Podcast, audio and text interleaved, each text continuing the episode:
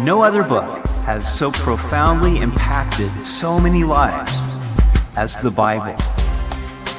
Welcome to Simply the Bible, the Through the Bible teaching program of Pastor Daryl Zachman of Calvary Chapel, Treasure Valley. Today we look at Psalms 95 and 96, which tell us to sing to the Lord, who is our great God and King. We worship Him in the beauty of holiness, for He is coming to judge the earth. We hope you'll join us as Pastor Daryl continues in the Psalms on Simply the Bible. What is worship? And why is it important? And how do we do it? Psalms 95 and 96 form a pair that teach us the value of worship and the worship that pleases God. Psalm 95 Oh, come, let us sing to the Lord. Let us shout joyfully to the rock of our salvation. Let us come before his presence with thanksgiving. Let us shout joyfully to him with psalms. Let us sing to the Lord. How lovely it is when we hear the birds singing their songs before God on a spring morning. And God has given us a voice. What better use for it than to sing to our Creator? We sing joyfully because we know that He is the rock of our salvation. Our salvation is on a sure footing. His eternal promises in Jesus Christ. Let us come before His presence with thanksgiving. Now, regardless of our outward circumstances, we can come before God's presence with thanksgiving. According to Ephesians 5, this is the result of being filled with the Spirit. Can we give thanks in everything? Shout joyfully to him. Now, I hear the joyful shouts when a person's football team scores a touchdown. Are we so exuberant in shouting joyfully to the Lord for what he has done? The football game will pass, but God's mercies endure forever. For the Lord is the great God and the great King above all gods. In his hand are the deep places of the earth. The heights of the hills are also his. The sea is his, for he made it, and his hands formed the dry land. Who is like the Lord? He is the great God and King. In fact, he is the King of kings and Lord of lords, and he is worthy of our praise. He holds the lowest depths and the highest heights. If you could go to the bottom of the ocean, you would not escape his presence. And if you climbed Mount Everest, you would find him there. Likewise, in the low valleys of life, he is there governing the circumstances and holding us in his hand. He is also with us in our most joyful moments in life. Now, during the creation week, God separated the dry land from the sea. And he still commands the proud waves and tells them where to stop. Oh, come, let us worship and bow down. Let us kneel before the Lord our Maker. For he is our God, and we are the people of his pasture and the sheep of his hand. Let us worship and bow down. Now, what is worship? The Hebrew word means to bow down. When we praise, we look up, but when we worship, we bow down. We rejoice in our praises and we bow down in submission to our glorious King. We can pray standing, sitting, or driving, but there is a beautiful submission in the posture of kneeling before the Lord. We bow before our Maker in an act of reverence and surrender to his lordship. Now, I do believe the posture of the heart is more important than the posture of the body but the position of our body can indicate the attitude of our heart. Our heart should be submitted to God. Now, He is our God, and we are the people of His pasture and the sheep of His hand. We belong to Him, and He belongs to us. As our good shepherd, He cares for us, protects us, and guides us.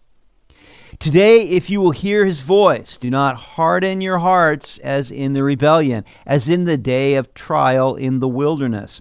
When your fathers tested me, they tried me, though they saw my work. For forty years I was grieved with that generation, and said, It is a people who go astray in their hearts, and they do not know my ways. So I swore in my wrath, they shall not enter my rest. Today, if you will hear his voice. God dwells in the eternal present. Today is the day of salvation. Yesterday is past. Tomorrow may never come. We have today to worship God and to do his will. He is speaking, but are we listening? We listen to many voices in this world, but are we listening to his voice? Do not harden your hearts. Here is a stern warning.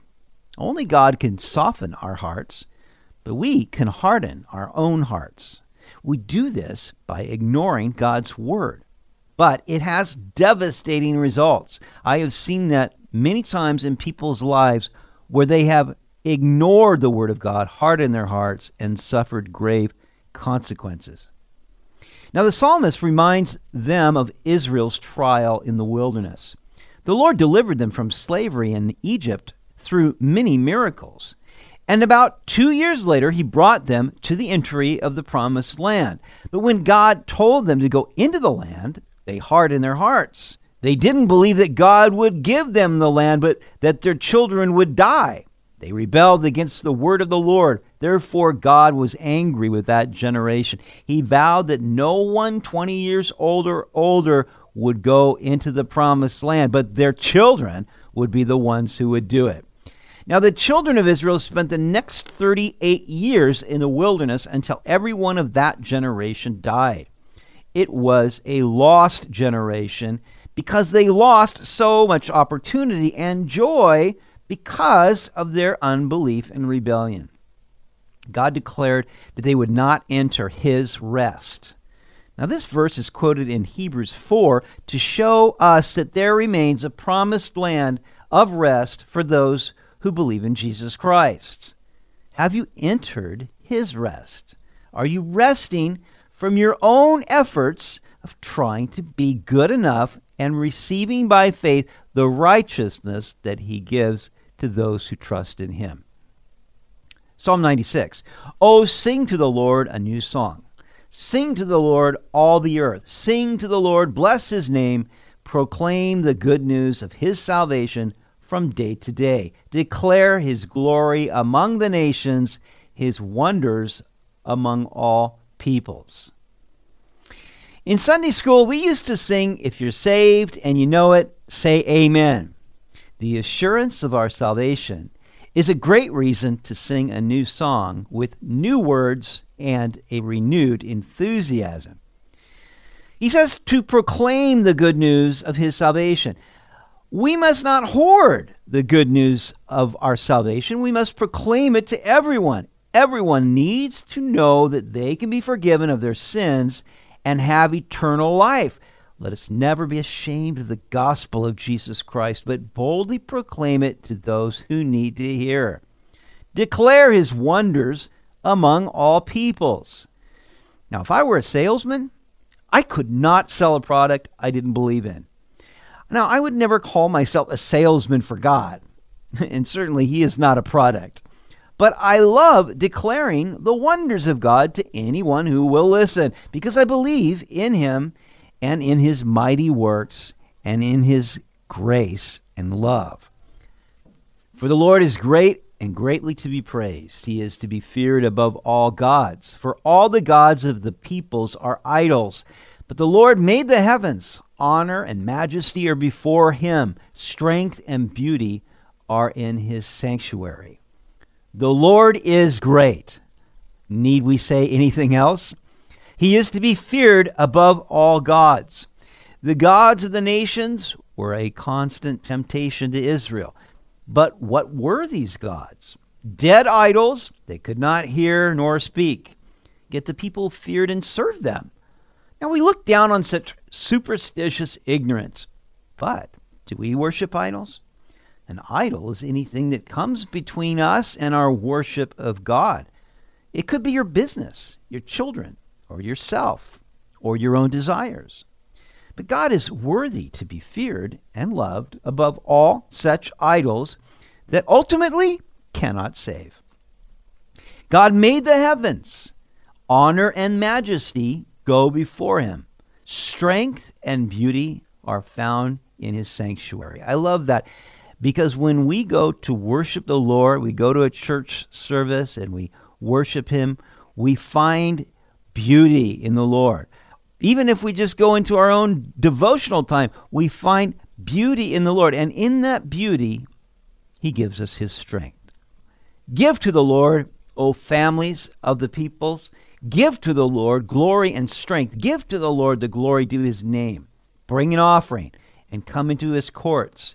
O worship the Lord in the beauty of holiness. Tremble before him, all the earth. Give to the Lord glory and strength. How do we do that? We do it by our praises and thanksgiving. Bring an offering and come into his courts. Today, there's no earthly temple where we can do that. The offering God desires from us is ourselves. In Romans 12:1, we are told to present our bodies to the Lord as a living sacrifice, holy and acceptable to God, which is our reasonable service. Worship the Lord in the beauty of holiness. Now, what worship pleases God? What worship does he consider to be beautiful? It is the worship we present in holiness. In other words, our lips match our behavior. If we come to church to worship God but do not have clean hands and a pure heart, then our worship is a farce. It would be better for us to first beat our breasts and say, Oh Lord, be merciful to me, a sinner. And then we could bring our offering of thanksgiving for his forgiveness. Say among the nations, The Lord reigns. The world also is firmly established, it shall not be moved. He shall judge the peoples righteously. And so we need to declare to the peoples that the Lord reigns. They need to know that, especially in these days. And the world is firmly established by Him. He's in control. It's turning on its axis because God is allowing it to. He's protecting us from any crazy asteroid coming in and just destroying the planet. He's in control. And He will return to judge the peoples righteously. Let the heavens rejoice and the earth be glad. Let the sea roar and all its fullness. Let the field be joyful and all that is in it. Then all the trees of the woods will rejoice before the Lord, for he is coming. For he is coming to judge the earth. He shall judge the world with righteousness and the peoples with his truth.